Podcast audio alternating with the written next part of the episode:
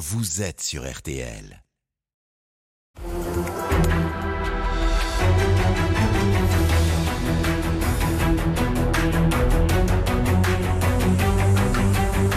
Le grand jury RTL Le Figaro LCI, Olivier Bost.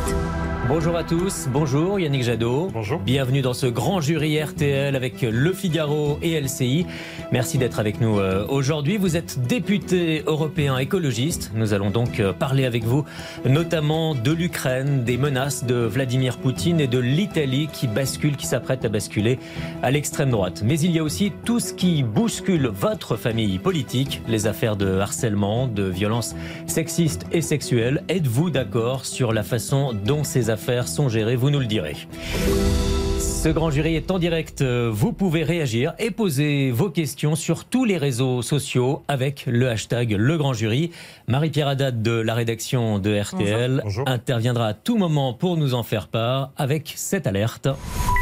Voilà, ce sera à tout moment de l'émission. Pour vous interroger, à mes côtés, Yannick Jadot, Amélie Carouer de TF1 LCI. Bonjour Amélie. Bonjour. Et Marion Mourgue du Figaro. Bonjour, Marion. Bonjour. Qui vous pose cette- la première question de ce grand jury. Une procédure a été engagée au sein de Europe Écologie Les Verts à l'encontre de Julien Bayou qui est soupçonné de violences psychologiques contre son ex-femme.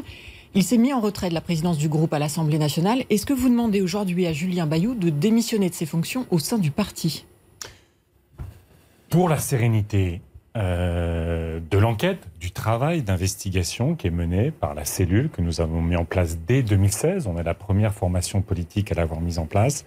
Je pense qu'il est de bonne intelligence à la fois qu'il quitte ses fonctions de coprésident du groupe Ça, c'est ça, à l'Assemblée nationale et que on accélère sa mise en retrait aussi du secrétariat national d'Europe Écologie Les Verts. Donc ça veut dire Alors- concrètement, vous lui demandez dès lundi matin de ne plus Je avoir pense ce que pour la sérénité, encore une fois, euh, de la cellule d'écoute, du travail de la cellule d'écoute qui est à l'œuvre, il serait bon qu'il se mette aussi en retrait du Et secrétariat national. C'est à lui que vous le demandez ou à votre euh, organisme poli- euh, Vous savez, politique? moi, euh, dans, cette, dans toutes ces affaires euh, qui nous percutent, mon sujet aujourd'hui, euh, ma préoccupation première, c'est qu'on est en train d'oublier les femmes.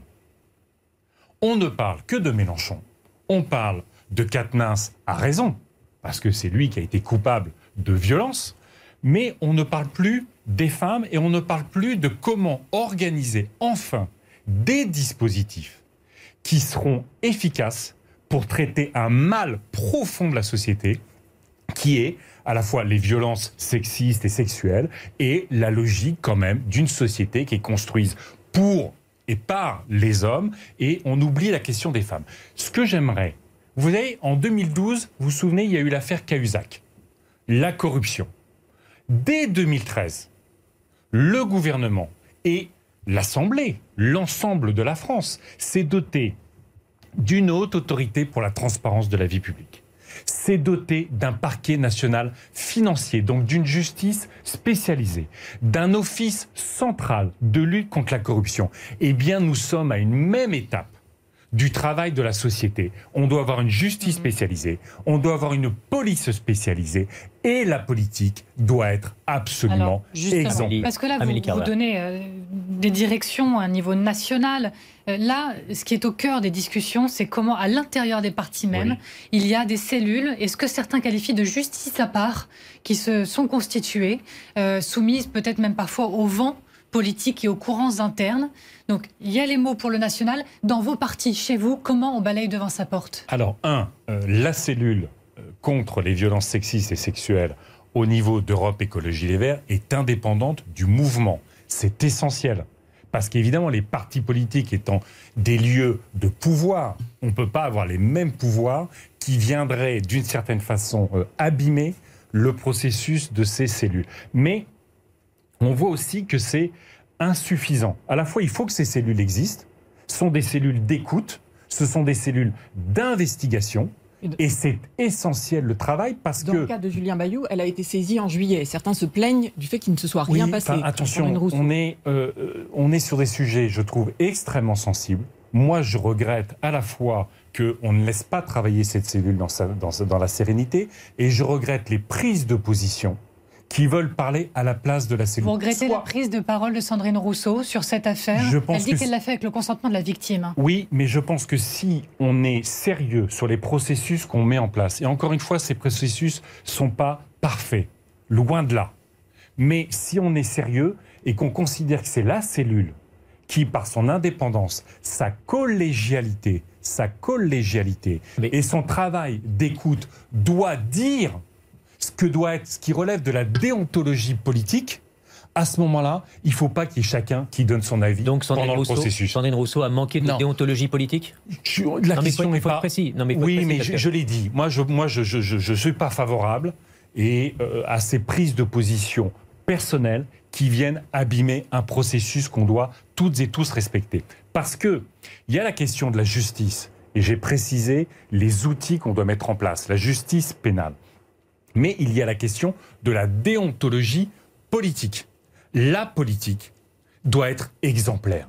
elle doit être au fond différente de la justice pénale et elle doit être au fond plus exigeante que la justice pénale. Donc il faut à la fois des cellules d'écoute et tout ça. Moi, il y a le, vous savez, l'Observatoire hmm. euh, des violences sexistes et sexuelles dans la politique, qui a fait, selon moi, une très bonne proposition, qui est de dire qu'il faudrait renforcer la haute autorité pour la transparence de la vie publique sur tous les signalements, y compris pour éviter que un signalement fait dans un parti politique ne soit pas connu d'une autre formation politique, parce qu'il ne vous a pas échappé qu'il y a certains élus qui zigzaguent entre les formations politiques. Qu'est-ce qui est différent du reste de la société Après tout, euh, euh, on a ce type L'exemplarité.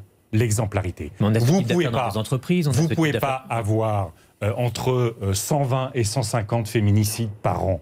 Vous ne pouvez pas avoir des centaines de milliers de violences conjugales par an. Vous ne pouvez pas avoir 99% euh, des viols qui ne sont pas condamnés et considérer que un responsable politique n'a pas une responsabilité supérieure aux citoyens parce qu'à un moment donné, il s'exprime au nom des citoyens, il représente les citoyens et, donc sa parole a d'une certaine façon valeur d'exemplarité. Est-ce que vous, vous aviez été au courant de signalement ou de situation Et si oui, est-ce que du coup vous avez suivi une procédure, vous en étant remis à, ce, comité, à, cette instance Jamais. Non, non. Vraiment, enfin, je veux dire, que ce soit sur les affaires historiques qu'ont pu toucher euh, les écologistes, on peut penser à l'affaire Beaupin, hmm. où là encore, le Parti écologiste a quand même été absolument exemplaire. Je veux dire, on a contribué à faire avancer les choses. Mais la politique doit être exemplaire, mais c'est toute la société qui est touchée par ces rapports de force inacceptables des hommes sur les femmes. C'est toute la société qui est touchée par les violences morales, violences sexistes, violences sexuelles. Et donc, il faut continuer à avancer. On, a, on, voit justement que euh, la société en général a du mal à parler de ces affaires. Et les partis aussi. Euh, vous avez l'air de dire que Sandrine Rousseau a mis un peu de la, friture sur la ligne. Si elle n'en avait pas parlé, est-ce que c'est tellement important ce qui se passe. Pardonnez-moi, madame. Justement, c'est tellement important cellule était On va pas faire un truc Jadot Rousseau. Ça n'a pas d'intérêt. Est-ce que la cellule était suffisamment efficace pour qu'il se passe quelque chose. Travaille. Sandrine Rousseau n'en avait pas parlé? Elle travaille, cette cellule. Est-ce qu'à un moment, on peut faire confiance au dispositif qu'on met en place pour traiter dans la sérénité? Et je le rappelle, dans un esprit collectif, ce genre d'affaires. Euh, c'est très sensible. Fabien Roussel, justement, et d'autres leaders à gauche demandent euh, un cadre euh, qui permette d'évaluer ce qui se passe dans les partis, qui soit bon, indépendant de la justice, mais qui aille finalement aussi plus vite que la justice. Est-ce qu'il faut réfléchir de manière collective tous les partis, vous mettre autour de la table oui, et créer ce cadre C'est pour ça, c'est pour ça que, je, reprenais la proposition de l'Observatoire des violences sexistes et sexuelles dans la, dans la politique qui dit il faut que la haute autorité, au fond, fasse venir euh, et collecte l'ensemble des signalements, des appellations. Est-ce que votre proposition... Il faut, il, faut, il faut avancer sur ces sujets-là. Mais euh, pour que les partis politiques, encore une fois, fassent leur boulot, D'accord, mais est-ce que... Mais n'oublions pas euh, que dans les supermarchés, dans les ateliers, dans les services publics, dans les médias, dans n'importe quelle entreprise, vous avez des violences sexistes et sexuelles qui sont inacceptables. Mais pour votre proposition, et pour continuer de pour votre proposition concernant précisément les partis politiques, est-ce que ce qui se passe aussi à la France insoumise vous inspire cette proposition? Écoutez, euh, la France insoumise euh, gère euh, leur leur situation, leurs affaires. Euh, et je trouve de mauvaise manière. De mauvaise manière. Écoutez, vous avez un certain nombre de dirigeants qui ont plutôt joué la solidarité masculine, voire viriliste, que euh, la protection des femmes. C'est une erreur. Pour moi, pour ma part, c'est une erreur politique. Au moment où la société doit basculer, elle ne l'a pas encore fait. Pour que les comportements des hommes changent. C'est ça le sujet. Que les comportements des hommes changent. Ce type de signaux ça envoie en fait l'idée que entre mecs, ça va bien se passer. Donc vous parlez de Jean-Luc Mélenchon qui a commis, donc selon vous, une erreur politique en minimisant.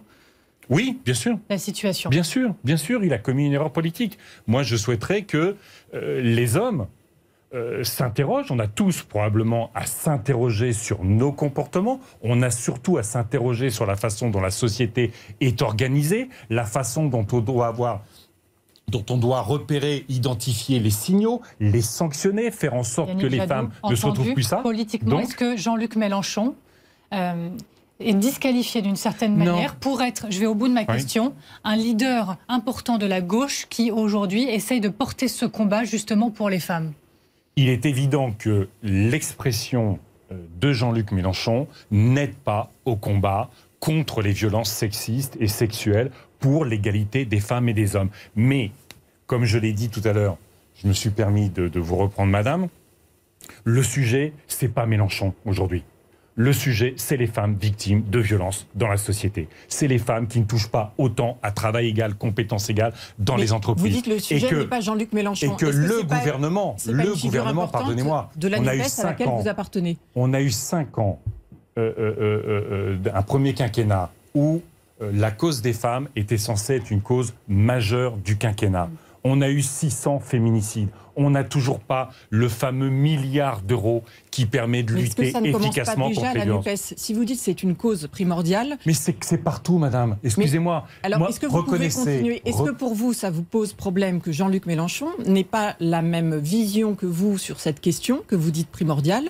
Est-ce que ça permet d'avancer ensemble, collectivement et politiquement? Je ne vais pas refaire le débat euh, de la présidentielle entre euh, Jean-Luc Mélenchon et moi. Si vous voulez, on a des différences qui sont importantes. Là, j'ai trouvé euh, sa réaction choquante. J'ai trouvé qu'il n'était pas à la hauteur de ce qui se passe dans la société, des violences subies par les femmes.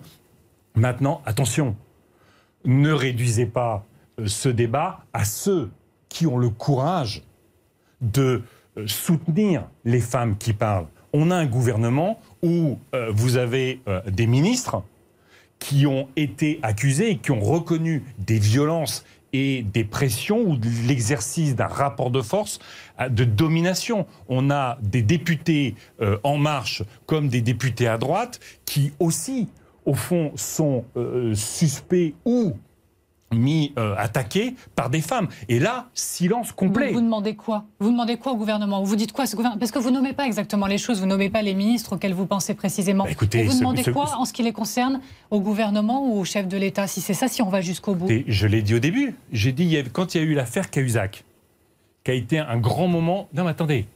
L'affaire Cahuzac, on a fait un parquet national financier, on a fait une haute autorité, on a fait un office central. Je demande au gouvernement d'agir pour qu'on ait une justice et une police spécialisées. Je demande au gouvernement de mettre en place le milliard d'euros dont ont besoin les associations les, pour lutter. Dont vous parlez, c'est ça, Yannick Jadot. Est-ce que vous demandez au gouvernement de faire aussi, en gros, le ménage dans ses rangs et d'écarter les personnes concernées écoutez, Ça fait des années, des mois ou des années qu'on le demande. Donc là-dessus, on ne va pas changer moi, y compris quand j'étais candidat à l'élection présidentielle, j'ai signé la charte pour dire vous ne donnez pas de responsabilité gouvernementale ou vous ne mettez pas sur vos listes des personnes qui sont attaquées pour violences sexuelles ou euh, sexistes. Donc la position des écologistes est très claire. Une réaction sur les réseaux sociaux avec le hashtag Le Grand Jury, Marie-Pierre Haddad. Oui, une interpellation sur Twitter de Gérard qui explique qu'il a voté pour vous euh, lors de l'élection présidentielle, donc il se définit comme écologiste, mais pas forcément partisan de la NUPES. Et il veut savoir est-ce que ce n'est pas le moment pour les écologistes de reprendre leur indépendance? Les écologistes sont indépendants. Les écologistes, c'est une force politique indépendante, autonome. Les écologistes, c'est une vision de la. attendez, je vais répondre. C'est une question très complexe. Ça, on ne peut pas répondre par oui ou par non. Vous voyez bien. Euh, euh, les écologistes, c'est une façon euh, de penser notre rapport à la nature, de penser notre rapport aux enjeux internationaux, à l'Europe, aux, aux- aux Mais là, la régions, question porte plutôt sur qu'aux- l'indépendance tout en faisant et partie donc, de la NUPES. et donc, je vous dis que moi, j'ai toujours été et je reste pour valoriser la singularité de l'écologie politique. Après, ça ne veut pas dire qu'on est dans notre coin séparé du reste du monde. Il y a eu une coalition qui a donné un résultat à l'Assemblée nationale qui nous a permis d'avoir deux fois plus d'élus que si on n'avait pas été en coalition. Avec, en avec revanche, Jean-Luc pas avec plus de Mélenchon, voix. avec Jean-Luc Mélenchon en, en tête de file, est-ce que Jean-Luc Mélenchon est Ah. encore la tête de file de Mais la moi, NUPES ça n'a jamais été ma tête de file. Moi, je suis pas NUPES. Moi, je suis élu au Parlement européen sur un scrutin proportionnel. Moi, je suis écologiste. Ah oui, mais votre famille politique Que- aujourd'hui est dans la NUPES. Dans la NUPES, qui a, qui a, qui a construit euh, un accord pour euh, l'Assemblée nationale. Moi, au Parlement européen, on n'a pas fait la NUPES avec Manon Aubry, qui représente euh, euh, les insoumis. Mais on travaille avec Manon Aubry. On n'a pas fait d'accord avec Raphaël Glucksmann. Ça ne nous empêche pas de travailler Non, ça- avec Et ça Raphaël vous empêche pas, Yannick Jadot, d'avoir un avis sur l'état actuel de la NUPES telle qu'elle existe Est-ce qu'une séquence comme celle-là, avec euh, des déclarations de, Fr- de- de Sandrine Rousseau d'un couteau- d'un côté, Fabien Roussel de l'autre, ou encore on peut euh, nommer du côté du Parti Socialiste Madame Rossignol ces dernières heures, vos déclarations à vous, bref, je pourrais continuer longtemps comme ça. Il y a eu les questions du travail encore récemment. Est-ce que la NUPES, ça tient encore? Avec autant de visions de la société parfois différentes Mais c'est, si vous voulez, quand vous construisez, moi je suis, vous savez que je porte depuis longtemps euh, les changements démocratiques dans notre pays, notamment la mise en place de la proportionnelle. Qu'est-ce que ça veut dire la proportionnelle? Ça ne veut pas simplement dire la représentativité ou la représentation de chaque force politique à l'Assemblée. Ça veut aussi dire notre capacité. C'est plus, on change de système, c'est plus nous on a raison tout seul contre le reste du monde. C'est nous portons une pensée politique, des propositions. La question, mais nous, pardon, si la je vais finir. est en train je vais finir. Je vais finir, madame. Mais nous travaillons avec d'autres forces politiques. Hmm. Nous créons les compromis forts pour la société qui nous permettent d'avancer. Donc, travailler avec des formations politiques qui sont proches de nous, avec lesquelles on a des combats communs, la France insoumise, le Parti socialiste euh, euh, euh, ou d'autres sur des sujets particuliers, moi, ça me va très bien. Vous, vous évoquiez justement les- le Parlement européen. Est-ce que pour dans deux ans, pour les élections européennes, vous serez NUPES ou pas?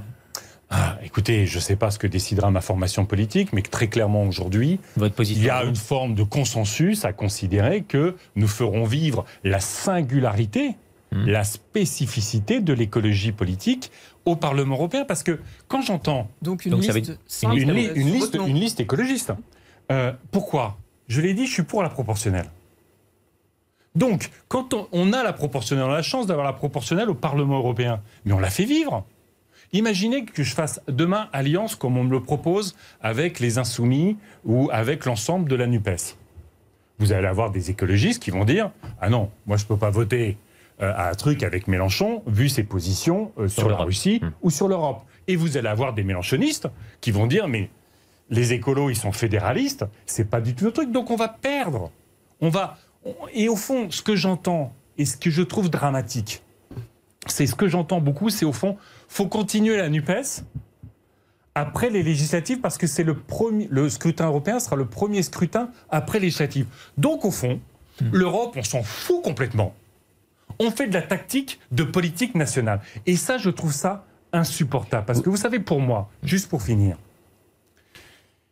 les, questions internationales, c'est jamais des affaires étrangères. C'est jamais des affaires étrangères. Moi, je ne fais pas partie de ce nationalisme d'indifférence ou de complaisance qui consiste à dire Finalement, ça se passe en Russie, ça se passe en Chine, ça se passe à Cuba, ça se passe euh, en Arabie Pardon, Saoudite. nommez- ça ne nous qui concerne pas. Ça vaut pour les filles, disant ça. ça? Mais ça vaut pour toutes celles et tous ceux qui aujourd'hui relativisent les violations de droits humains euh, euh, en, en- en Chine ou ailleurs, au Qatar ou ailleurs. Et vous savez, malheureusement, a les vous avez pas cités, mais c'est la France insoumise. Malheureusement, non, c'est une bonne partie On a du du mal à vous spectre suivre. politique. On a l'impression que ce rassemblement NUPES est à géométrie variable. C'est-à-dire que là, vous dites sur les questions européennes et internationales, on a de plus en plus de différences, mais sur les questions de violence aux femmes, dont vous dites qu'elles sont euh, hyper importante. Mais ça je, ne je remet pas en cause. Je ne confonds pas non plus la France insoumise et les déclarations de Jean-Luc Mélenchon par rapport à Adrien Quatennens. C'est-à-dire? Mais je pense que, si vous voulez, euh, les positions sur. Je pense que euh, la France insoumise est un parti féministe euh, qui veut combattre sincèrement contre les violences faites aux femmes. Donc, il ne faut pas tout mélanger. Il y a eu une coalition NUPES. Très bien. C'était, au fond, un bon outil de défense, puisqu'on n'a pas augmenté le nombre de voix, mais on a eu deux fois plus d'élus. Tant mieux. On a un groupe à l'Assemblée. C'est important pour porter nos combats. On a compris que vous ne seriez pas NUPES pour les, les européennes. Juste une question, une dernière question sur les, les européennes. Vous, vous serez candidat? Ah, pour l'instant, écoutez, je, je- je suis député européen. Vous savez, là, Non, non, mais c'est Non, pas oui, pardon. Hein. Non, non, mais là, pour l'instant, je ne suis pas encore euh, euh, à cette étape-là. Ouais. Euh, Il y a, pas cette semaine, mais la semaine dernière, nous étions au Parlement européen. On a voté une magnifique stratégie contre la déforestation. Les entreprises ne pourront plus importer de produits, on- ne pourront plus faire venir des produits qui participent à la... Donc, non, vous attendez, êtes, donc vous êtes non, attendez, au. Parlement européen vous serez peut-être encore. Non, non, non, non, non, non, non, non. On a euh, produit avec de l'huile de palme qui, con- qui conduit à la déforestation en Asie du Sud-Est ou le soja et le bétail qui continuent à détruire l'Amazonie. On a voté une résolution contre le projet Total en Ouganda. Total Énergie soutenu par le président de la République politiquement, financièrement, diplomatiquement, militairement, met en place un projet de forage pétrolier en Ouganda et en Tanzanie qui va détruire l'environnement et qui déplace près de 100 000 personnes. Avec le soutien du président de la République, le Parlement a dit non. On a voté contre le travail forcé pour que les produits, Bon. notamment issus de Chine, avec l'esclavage des Ouïghours, n'entrent plus. Ce que je veux dire, c'est que l'Europe, pour moi, c'est une, c'est un combat majeur. Et en ce moment, au Parlement européen, on travaille bien sur des choses très fortes dont j'aimerais qu'on parle plus souvent, y compris sur vos médias. Alors, on va évoquer une autre, une autre question maintenant, qui est celle du nucléaire. Marion Morgue. Oui, Emmanuel Macron était en déplacement euh, jeudi à Saint-Nazaire et il a expliqué qu'il voulait aller euh, deux fois plus vite sur la relance du nucléaire. Vous dites, je comprends, il n'y a plus le choix, et il a raison Si euh, nous sommes en difficulté énergétique euh, euh, et potentiellement lourdement cet hiver, il y a évidemment la guerre en Ukraine et la faute de la Commission européenne de ne pas avoir accepté de découpler le prix du gaz du prix de l'électricité. Ça a explosé les factures énergétiques partout. C'est une aberration de n'y penser simplement que maintenant. Mais il y a aussi la moitié de nos réacteurs nucléaires qui, qui est en vrac. Arrêt. OK? Donc on a des réacteurs vieillissants qui fournissent le gros de notre électricité, près de trois quarts, mais qui sont vieillissants. Et ils sont, il faut reconnaître que les problèmes de corrosion posent des problèmes de sûreté, de sécurité, au-delà du fait que quand vous avez une sécheresse, vous pouvez plus refroidir vos réacteurs parce que euh, les, fleuves ou les rivières sont euh, trop basses. Et donc, cette partie-là est en difficulté. Les écologistes, nous défendons la- l'absolue nécessité, au regard de notre dépendance, de continuer à les entretenir et à les sécuriser. Parce qu'on ne peut pas accepter de mettre en danger les Françaises et les Français. Ça, c'est la partie vieillissante.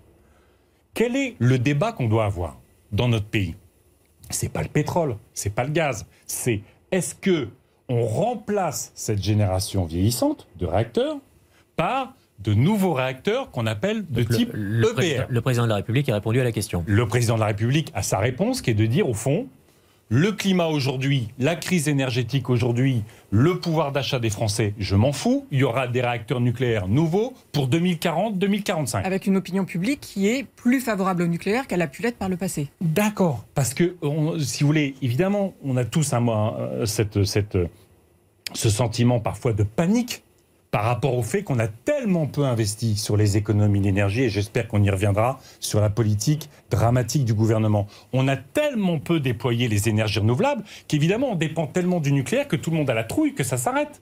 Mais moi, je veux pas que ça s'arrête maintenant. Si on met 20, 25 ans, 30 ans pour en sortir, mais le sujet, c'est est-ce qu'on investit dans des EPR pour 2040 au mieux L'EPR qu'on a en construction en France, c'est 20 milliards d'euros. 20 milliards d'euros. Et on n'est pas sûr qu'il va tourner. Où est-ce qu'on investit aujourd'hui Vous dites on peut Sur- les renouvelables, l'éolien, le photovoltaïque, pourquoi il n'y en a pas sur nos parkings? Emmanuel, Macron, Jadot- Emmanuel Yannick Macron Jadot. dit aussi qu'il veut investir sur Sauf ces que renouvelables. Emmanuel Macron est le, le- le- le président euh, d'un pays qui euh, est le seul pays européen à n'a pas avoir respecté ses objectifs en matière d'énergie renouvelable. Mm. C'est un des pays européens montré du doigt pour son peu d'efforts sur le- l'isolation de nos Il y a logements. plusieurs choses. Il y, a le court, Carrère. il y a le court terme, il y a Oui. le moyen terme et il y a le long terme. Très bien. Quand bien même, effectivement, tout le monde irait vers le, renouta- le renouvelable pour dire on, on va plus tout mettre sur Pas le le nucléaire. redoutable. Hein. Le renouvelable. Non, peut-être un petit lapsus, mais euh, ça, c'est pour le moyen ou le long terme. Là, l'urgence, elle est aujourd'hui pour les gens qui nous écoutent. Vous voyez Bien ce que je veux dire derrière leur poste ou devant leur, télé, Et donc, leur- de leur- devant leur télévision. Est-ce Qui, est- le- qui est dans l'urgence Mais non, mais Qui donc, est dans l'urgence Mais est-ce que là, dans l'immédiat, vous dites en effet, ben, merci le nucléaire, parce que les Français, ça les soulage, ils vont pas avoir les coupures euh, là dans les prochaines semaines ou dans les prochains Mais mois. écoutez, alors, un, euh, moi je remercie euh, les salariés, les ingénieurs, les techniciens, les ouvriers du nucléaire qui, depuis un peu plus de 30 ans, nous fournissent de l'électricité et évitent les accidents. Merci. Euh, la France a été capable d'avoir une industrie nucléaire euh, incroyable. On est pour, on est contre, mais c'est incroyable. On a une vraie politique d'investissement. On a mis en place ça. La, la seule question aujourd'hui, c'est pas si on a des problèmes d'électricité cet hiver, c'est à cause du nucléaire. C'est pas grâce au nucléaire qu'on va en sortir. Pardonnez-moi. Quand vous avez la moitié de vos réacteurs qui sont à l'arrêt, c'est le nucléaire qui est un problème. Et on aurait eu plus de renouvelables. Et surtout, on aurait investi sur les économies d'énergie. Les Françaises et les Français n'auraient pas à payer une énergie très chère et ne seraient pas face potentiellement à des pénuries. Regardez sur l'isolation des logements. 45% de notre consommation d'énergie, 45%, près de la moitié, c'est le bâtiment. C'est le premier, ça doit être la première des priorités. On a dans notre pays 12 millions de Français de l'année précédente qui n'arrivent pas à se chauffer convenablement. J'ose pas imaginer ce que ça va être cet hiver. Et on a un gouvernement qui continue à ne pas mettre le paquet sur l'isolation des logements Alors le gouvernement augmente l'enveloppe pour justement de, la de rénovation. bâtiments. 2,3 milliards à 2,5 milliards. Pour vous, c'est- Tous les professionnels, tous les experts disent il faut mettre 10 milliards. Le gouvernement surcommunique en disant regardez, on a fait 700 000 primes rénov. Il y a 2500 logements sur 700 000 primes rénov qui sont sortis des passoires énergétiques. C'est une gabegie absolue d'argent. Il est temps de mettre le paquet sur ces sujets-là. C'est le pouvoir d'achat des Français. C'est notre indépendance énergétique, c'est notre souveraineté énergétique. une, Et c'est bon pour le climat. Une euh, réaction avec le hashtag Le Grand Jury, Marie-Pierre Haddad. Oui, un internaute euh, qui rebondit un peu sur vos propos. Et vous-même, vous avez déjà confirmé que vous avez été approché à deux reprises pour entrer au gouvernement. Et du coup, cet internaute vous dit pourquoi avez-vous refusé d'être ministre de l'écologie? Est-ce que ça n'aurait pas permis de pouvoir changer les choses de l'intérieur? Malheureusement, non. Vous savez, euh, ce que raconte l'histoire de la Ve République, c'est que vous avez un président qui décide de quasiment tout. Alors ça dépend des présidents, mais globalement, avec celui-là, il y a une certitude, c'est que c'est lui qui décide de tout. Donc c'est pas un ministre qui décide. Cette illusion que le ministre, il va réussir à faire une politique qui ne correspond pas aux vœux du président, ça ne marche pas. On a un président qui, encore une fois, euh, euh, a fait trop peu sur les renouvelables, ne fait pas assez sur l'isolation de des logements. Pour On a un président de la République qui continue à financer des euh, retenues d'eau, ce qu'on appelle des bassines, pour irriguer du maïs dans des zones où les, les populations n'arrivent même pas à boire une eau potable. Donc on a un président de la République qui malheureusement, quel que soit le ministre, il écoutera toujours plus le lobby de Total, le lobby de la FNSEA, le lobby de la chasse que son On ministre de l'Environnement. on va continuer de parler de tous ces sujets avec euh, vous, Yannick Jadot, dans la seconde partie du Grand Jury. À tout de suite.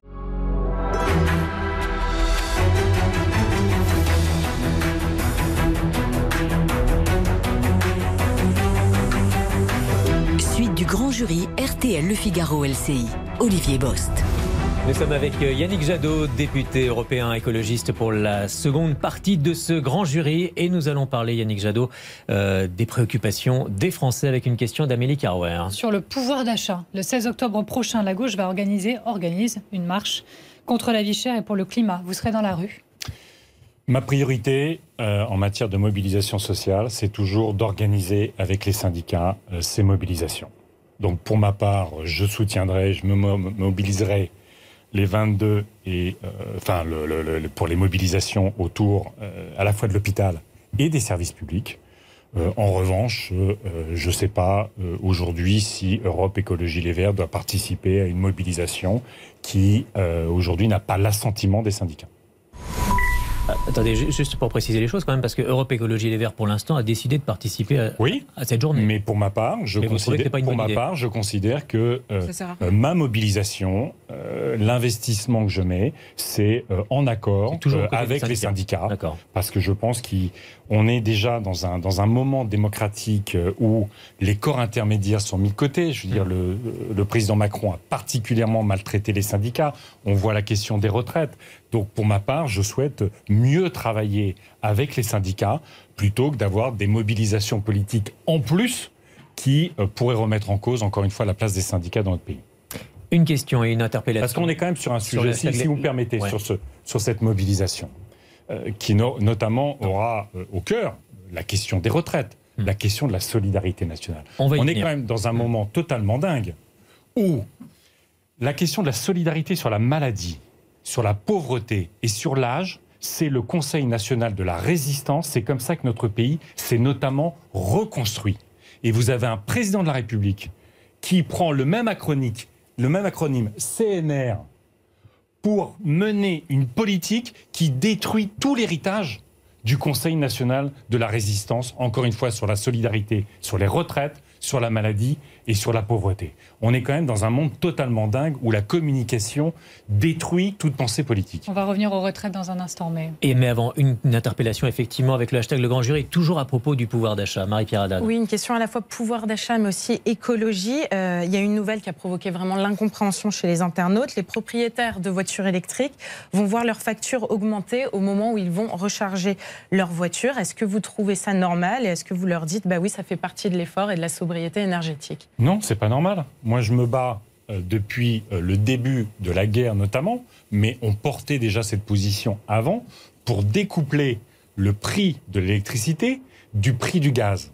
Parce que on va pas être trop technique. il y a des Français qui se retrouvent un peu pris au piège, c'est-à-dire qu'on leur a dit Mais je suis d'accord. Mais je suis d'accord sur le fait qu'ils se retrouvent pris au piège. Qu'est-ce que proposent les écologistes? Un, vous savez, vous avez un bouclier tarifaire qui euh, aujourd'hui coûte à peu près une trentaine de milliards, qui va en coûter 45. Mhm. Et vous avez 2 euh, milliards aujourd'hui qui vont sur les populations les plus en difficulté à travers le chèque énergie. Donc vous avez un système qui nous coûte extrêmement cher et qui ne profite pas à ceux qui en ont le plus besoin. Aujourd'hui, le bouclier carburant du gouvernement profite deux fois plus aux propriétaires de 4x4 copropriétaires de Twingo qui doivent faire 30 bandes pour aller bosser. C'est totalement aberrant. C'est le contraire de, la justice sociale. Et puis sur la question de l'électricité, nous, ce que nous proposons, aujourd'hui, encore une fois, plus vous utilisez d'énergie, plus vous êtes aidé. Nous, on a toujours porté la tarification progressive de l'énergie comme de l'eau. Si vous n'avez pas de moyens, vous avez de toute façon un quota gratuit pour pouvoir vivre décemment. Et puis plus vous allez utiliser de l'énergie et plus vous allez la payer cher. Voilà des mesures de justice sociale. Mais là, il faut découpler le prix du gaz et le prix de l'électricité parce que le prix de l'électricité est de manière aberrante très élevé. On revient sur euh, les, retraites avec une question, Marion Morgue. Oui, Emmanuel Macron veut adopter euh, assez vite une réforme des retraites. Il n'exclut pas de la passer sous forme d'amendement dans le budget de la sécurité sociale. Est-ce que cette méthode vous convient ou vous voyez un passage en force? C'est évidemment un passage en force. Et vous savez, c'est quand même étonnant. On a un gouvernement, ses ministres, ou euh, ceux qui portent la parole euh, du président de la République, qui nous expliquent que si on ne change pas notre système de retraite, il s'écroule, il disparaît. Et vous avez le comité d'orientation sur les retraites, qui est les sachants sur notre système de retraite, qui dit non, pas du tout. Notre système n'est pas en danger. Donc il n'y a pas besoin de réforme. Donc il n'y a pas besoin. Si, il y a besoin de réforme. Selon vous il y a besoin de réformes, par exemple, sur la pénibilité. On est dans un moment, hmm. si vous voulez, là où le système euh, proposé par Emmanuel Macron, on verra sur le processus, qui est franchement, c'est médiocre comme processus. C'est-à-dire par un, euh, par un amendement, vous évitez le débat national qui doit porter sur les retraites. Enfin, c'est quand même, encore une fois, c'est scandaleux du point de vue du processus. Mais sur le fond, la retraite, le passage de 62 à 65 ans. Au fond, qui ça pénalise? Ça pénalise pas les personnes comme moi qui ont commencé à bosser à 21, 22 ans et qui, du fait des 43 annuités, de toute façon, auront une, retraite euh, pleine à 64, 65 ans. Ça pénalise qui? Ça pénalise les ouvriers.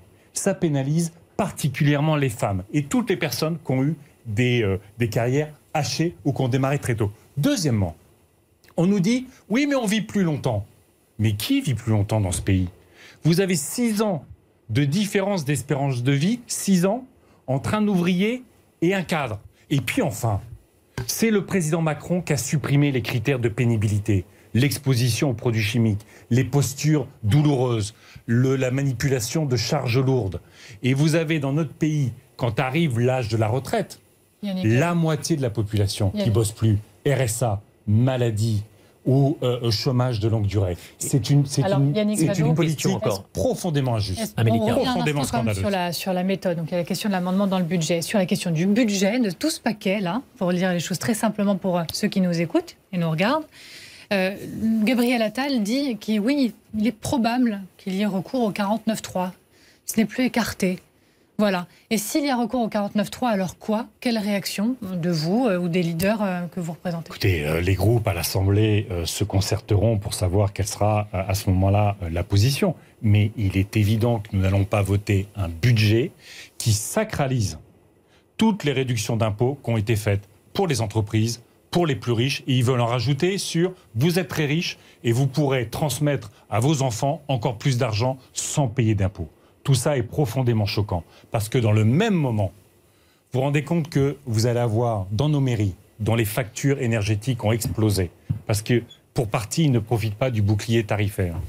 Ils ne savent pas comment maintenir les salles de sport, les piscines, faire les services publics de proximité, comment ils vont faire de l'aide alimentaire massive pour les concitoyennes et les citoyens qui n'auront pas assez d'argent pour acheter à manger.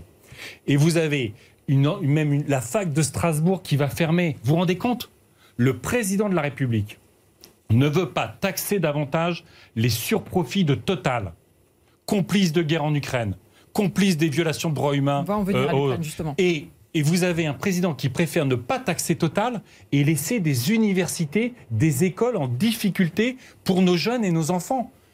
Il faut sortir de ce gouvernement. Enfin, il faut que le gouvernement change profondément de politique. Sinon, on va se retrouver comme des autres pays européens à, euh, à avoir l'extrême droite et la Alors, droite qui, ju- ensemble, en vont gagner les élections. Justement, on va, on va parler de l'Italie. Mais avant, un mot sur, euh, sur l'Ukraine. Est-ce que vous craignez les menaces de, de Vladimir Poutine sur euh, l'utilisation de, de l'arme nucléaire? Ou est-ce que c'est du bluff? Écoutez, euh, il faut toujours craindre Vladimir Poutine. Hmm. Ça fait 20 ans qu'il gouverne, ça fait 20 ans qu'il faut le craindre. Euh, Ça veut dire quoi? Ça veut dire que l'Europe doit se préparer au pire? Un, il faut toujours se préparer au pire. Première chose. et, et- Deux, et comment on se deux, prépare à une deux, menace si nucléaire on écoute les experts, Ouais. euh, l'utilisation euh, d'armes euh, atomiques euh, n'est pas l'option la plus probable pour Poutine, y compris il a ses troupes au sol, y compris il a la Crimée qu'il revendique, enfin tout ça, vous savez bien qu'une arme atomique va contaminer des territoires entiers. Donc ça n'est pas euh, l'option la plus probable. Ce qu'il nous faut, évidemment, c'est devant un tel aveu de faiblesse entre ces menaces-là et la mobilisation partielle, il faut soutenir le courage incroyable des Russes qui résistent. Et il faut les accueillir, évidemment, s'ils veulent venir en Europe pour ne pas être soldats de Poutine. Ah, on- arrêtons Et donc- sur ce point, sur ce point, pardon, parce que l'Allemagne a dit oui cette semaine, il faut le Oui. faire. C'est encore un débat. Vous vous dites en tant que député européen, l'Europe, la France Bien doivent sûr. accueillir ces. Oui, vous avez des jeunes qui, euh, euh, avec un courage incroyable, parce que euh, les sanctions potentielles de manifester en Russie aujourd'hui sont terribles, qui disent moi je ne veux pas à la fois être de la chair à canon de Poutine et je veux pas les massacrer avec les atrocités qu'on connaît, les Ukrainiennes et les Ukrainiens. Et on dirait bah non, restez là-bas, allez combattre avec Poutine. Mais bien sûr qu'il faut les accueillir. Mais est-ce que vous dites qu'il Ça faut... s'appelle un, ça s'appelle un réfugié, ça s'appelle des réfugiés politiques. Est-ce que vous dites qu'il faut aussi de nouvelles sanctions euh, contre la Russie au niveau européen ou est-ce qu'il faut envoyer plus d'armes à l'Ukraine? Est-ce qu'il faut faire encore autre chose dans ce conflit? Armer l'Ukraine, oui. D'ailleurs, je n'entends plus tous ceux qui, euh, à un moment, disaient mais l'Ukraine va perdre. Évidemment, euh, il faut pas les armer, tout ça. Jean-Luc on les Mélenchon, entend plus. notamment, ouais. En revanche, On on entend de nouveau tous ceux qui, évidemment, soutiennent Poutine historiquement.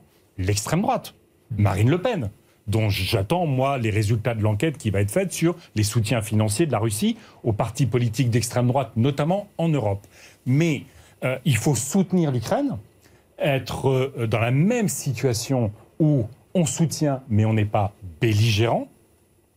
Et puis, euh, se passer le plus rapidement possible du gaz et du pétrole russe, comme on a commencé à le faire, parce que euh, Poutine, depuis le début de la guerre, il a quand même, avec son pétrole et son gaz, il a gagné 200 milliards de dollars. Euh, la moitié vient de l'Europe, et ça lui permet de financer sa guerre. Donc il faut aussi sortir du, du piège du gaz et du pétrole russe. Des interpellations euh, avec le hashtag Le Grand Jury encore, Marie-Pierre Haddad. Oui, alors on voit que la, la Pologne, elle a conseillé à ses habitants de se munir de comprimés d'iode pour faire face à la menace nucléaire. Donc évidemment, les internautes en France ont commencé à s'en inquiéter. Est-ce qu'il faut qu'ils se préparent et qu'ils commencent à acheter des capsules d'iode C'est pas. euh, C'est une question précise. Hein. c'est une question précise. Je veux mais dire. qui, qui que- est-ce que vraiment tous les bien sûr. français doivent Euh, s'équiper de- Si vous voulez, euh, aujourd'hui, la vraie menace nucléaire, euh, elle est moins un bombardement nucléaire russe, parce que la Russie serait également touchée, Hmm. que euh, euh, la centrale de Saporidja. Hmm. Parce que quand on parle tout à l'heure du nucléaire, faut pas oublier que dans notre monde instable, euh, une centrale nucléaire, c'est un risque majeur pour des populations entières. Donc que euh, toutes les, euh, les populations autour de Saporidja soient équipées euh, notamment de pastilles d'iode pour éviter euh, les pires effets euh, d'une contamination, c'est évidemment de bonne politique. Vous avez euh, tout à l'heure parlé de l'extrême droite euh, pour leur, euh, leur comportement avec euh, la Russie. Euh, vous les avez encore qualifiés de, de complices de crimes de guerre ainsi que Total Energy pour leur position vis-à-vis de, de Poutine. Oui. Est-ce que, alors ça concerne notamment le, le PDG de Total Energy euh, Non, ça concerne son entreprise. Mais enfin, il a sa responsabilité de PDG, vous avez raison. Oui, mais pourquoi vous êtes dans ce bras de fer avec, euh, avec lui euh, Je ne suis pas dans un bras de fer Non. avec euh, Total Energy. Vous savez, moi, Parce que vous étiez déjà exprimé sur M. Pouyanné. il avait dit qu'il allait vous poursuivre en diffamation. mais qui, qui viennent? Moi, je l'attends toujours. Vous savez, vous avez sur votre... provocation au tribunal Non, non, attendez. Sur, RTL, sur votre antenne Ouais. d'RTL, Monsieur Pouyanné avait versé une larme pour les salariés de Total en Ukraine. Oui. Qu'est-ce que, à mon avis, qu'est-ce que vous pensez que euh, les salariés de Total, euh, comment ils ressentent le fait que Total ait participé au carburant de, l'aviation russe qui les a bombardés? Total est complice de crimes de guerre à partir du moment où Total travaille avec des entreprises impliquées dans l'effort de guerre russe. Ils le font en connaissance de cause et que Total travaille avec des oligarques russes qui sont sur la liste rouge internationale des complices de guerre, des, des- des criminels de guerre. Donc quand vous savez et que vous êtes la seule major de pétrole international, le seul grand groupe pétrolier international qui ne se soit pas retiré de Russie, eh bien oui, ça s'appelle pour moi une complicité de crimes de guerre. Bon, vous l'avez donc répété. savez, j'ai pas un bras de fer avec Pouyanné. C'est pas Hmm. le sujet. Le sujet, c'est euh, un groupe, un grand groupe français comme Total. Ça devrait interroger tous les Français et toutes les Françaises. On peut pas à la fois regarder les images. euh, vous avez vu le rapport des Nations Unies, des viols sur des enfants de 4 ans. Les atrocités de cette guerre, elles sont partout, sur vos écrans, dans vos journaux, sur vos radios. Et on a un groupe français qui participe de cet effort de guerre. Et un groupe français qui va, avec le soutien de la France, vous vous rendez compte que la France soutient- euh, forme les militaires ougandais. L'Ouganda, c'est une dictature. On forme les militaires ougandais pour réprimer les populations civiles qui sont impactées par des forages pétroliers. Ça Bon. peut pas être l'histoire d'un groupe français. Ça peut pas être l'histoire d'un groupe Je crois français. je crois qu'on vous a compris et que c'est largement répété. On va maintenant parler de la situation en, en Italie, de la situation euh, politique. Euh, après la Suède, donc l'Italie sera sans doute va sans doute basculer dans une alliance droite, euh, extrême droite à partir de de, de demain. Est-ce que nous serons les, les suivants dans cette Écoutez, on y a échappé, on y a échappé en, en- en, cette année. Euh, mais quand même, avec Marine Le Pen qui a fait euh, combien? 42% au second tour? C'est pas rien. Je veux dire, euh, on est loin des scores à 30%. Donc on est quand même un pays qui est particulièrement fragilisé, insécurisé. Et quand, vous savez, l'avenir fout la trouille, choc climatique, on prend plein la tête, terrorisme, guerre, inégalité, le passé peut devenir une forme de sanctuaire politique. Et c'est ce qui se passe en Italie. On a quand même quasiment un siècle, jour pour jour, après la marche sur Rome de Mussolini, quelqu'un qui s'inspire de Mussolini et qui potentiellement ce soir sera euh, présidente du Conseil euh, en Italie.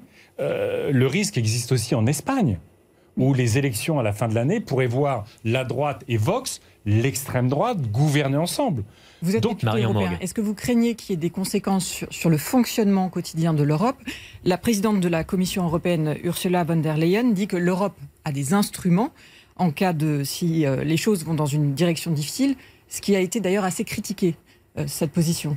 C'est une erreur. Si vous voulez, euh, malheureusement, dans un pays où le débat a tourné comme ça, populisme, nationalisme, haine des étrangers, suppression ou euh, restriction sur l'avortement, quand la Commission européenne s'exprime, je peux vous dire que ça alimente pas la mobilisation euh, des humanistes, ça alimente toujours euh, la mobilisation de l'extrême droite. Aujourd'hui, si vous voulez, sur l'Europe, évidemment, l'enjeu, vous avez quand même l'Italie qui est la principale bénéficiaire du plan de relance européen.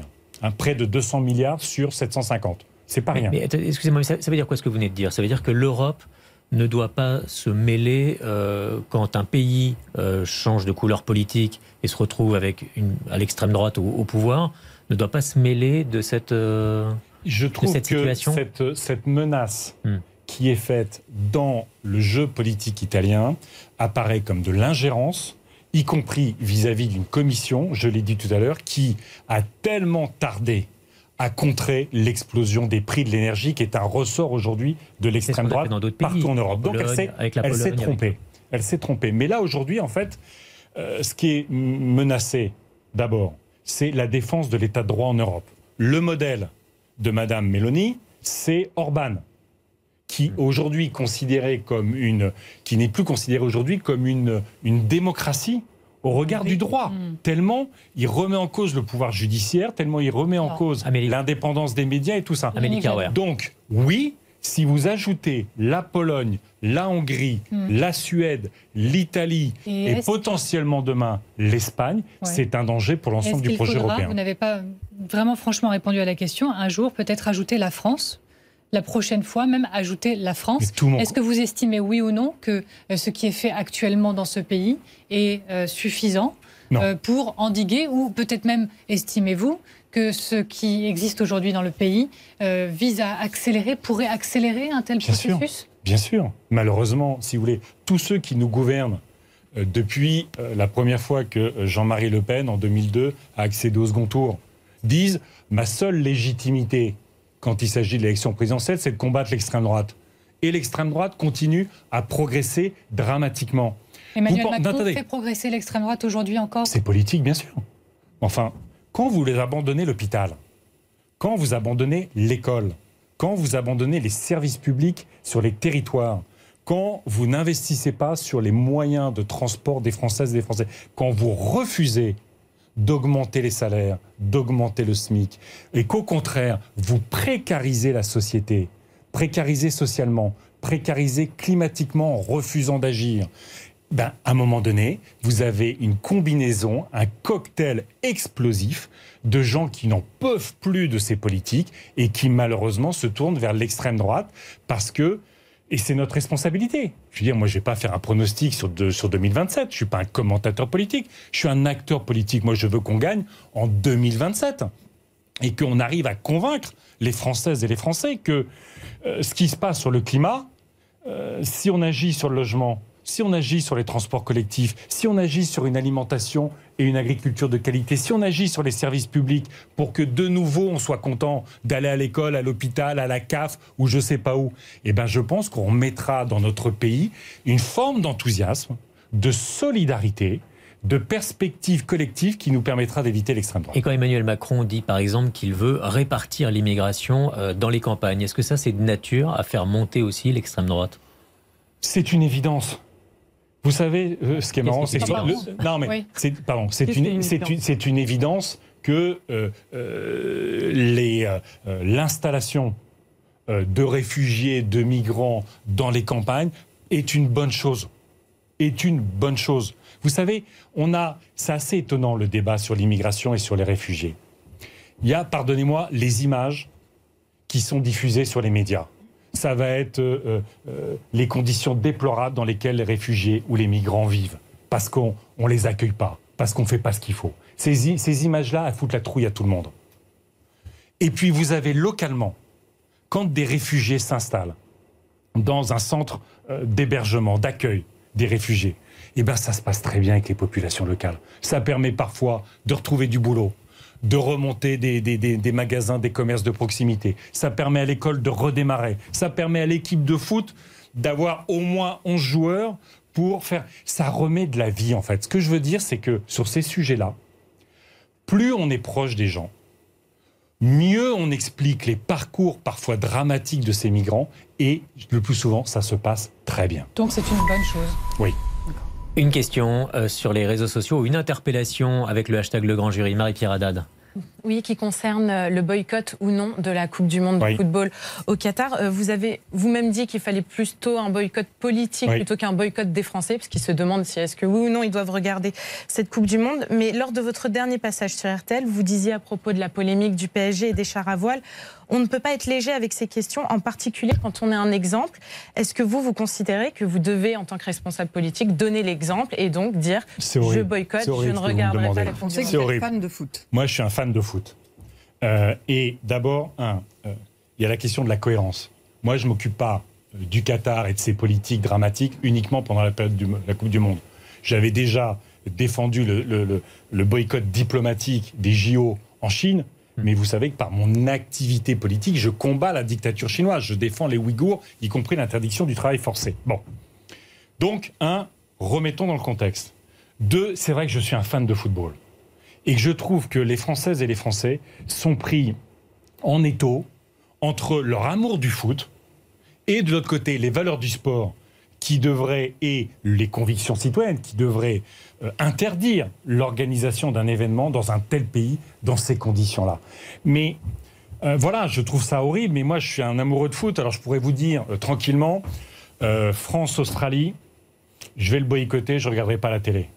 Mais je pourrais pas. partie je- je pour- fallait donner l'exemple. je pourrais pas vous dire, je pourrais pas vous dire que s'il y a un France-Brésil, je ne regarderai pas. Donc j'admire le courage des amoureux du foot. Vous faites des distinguos entre les matchs. Bah oui, parce que bon, excusez-moi, il y a des matchs mythiques euh, dans, le- dans dans le vous- football. les mauvais. Les, les Non, mais ce que je veux dire, c'est ça pour vous dire quoi Ouais. Que en tant qu'amoureux, je ne peux pas vous garantir que je boycotterai à la télé euh, la Coupe du Monde. Par contre, boycott diplomatique et qu'on arrête la complaisance avec le Qatar. Parce que, pardonnez-moi, le problème avec le Qatar, on vend des armes. On va encore passer des contrats sur les énergies fossiles. Alors que tout le monde nous dit que les énergies fossiles, faut les laisser dans le sol parce que du point de vue climat, c'est un drame Oui, on absolu. be- on en a Donc c'est ces politiques-là Mm. aussi qu'il faut mener et pour lesquelles je me bats aussi. Merci beaucoup Yannick Jadot. C'était le grand jury. À la semaine prochaine.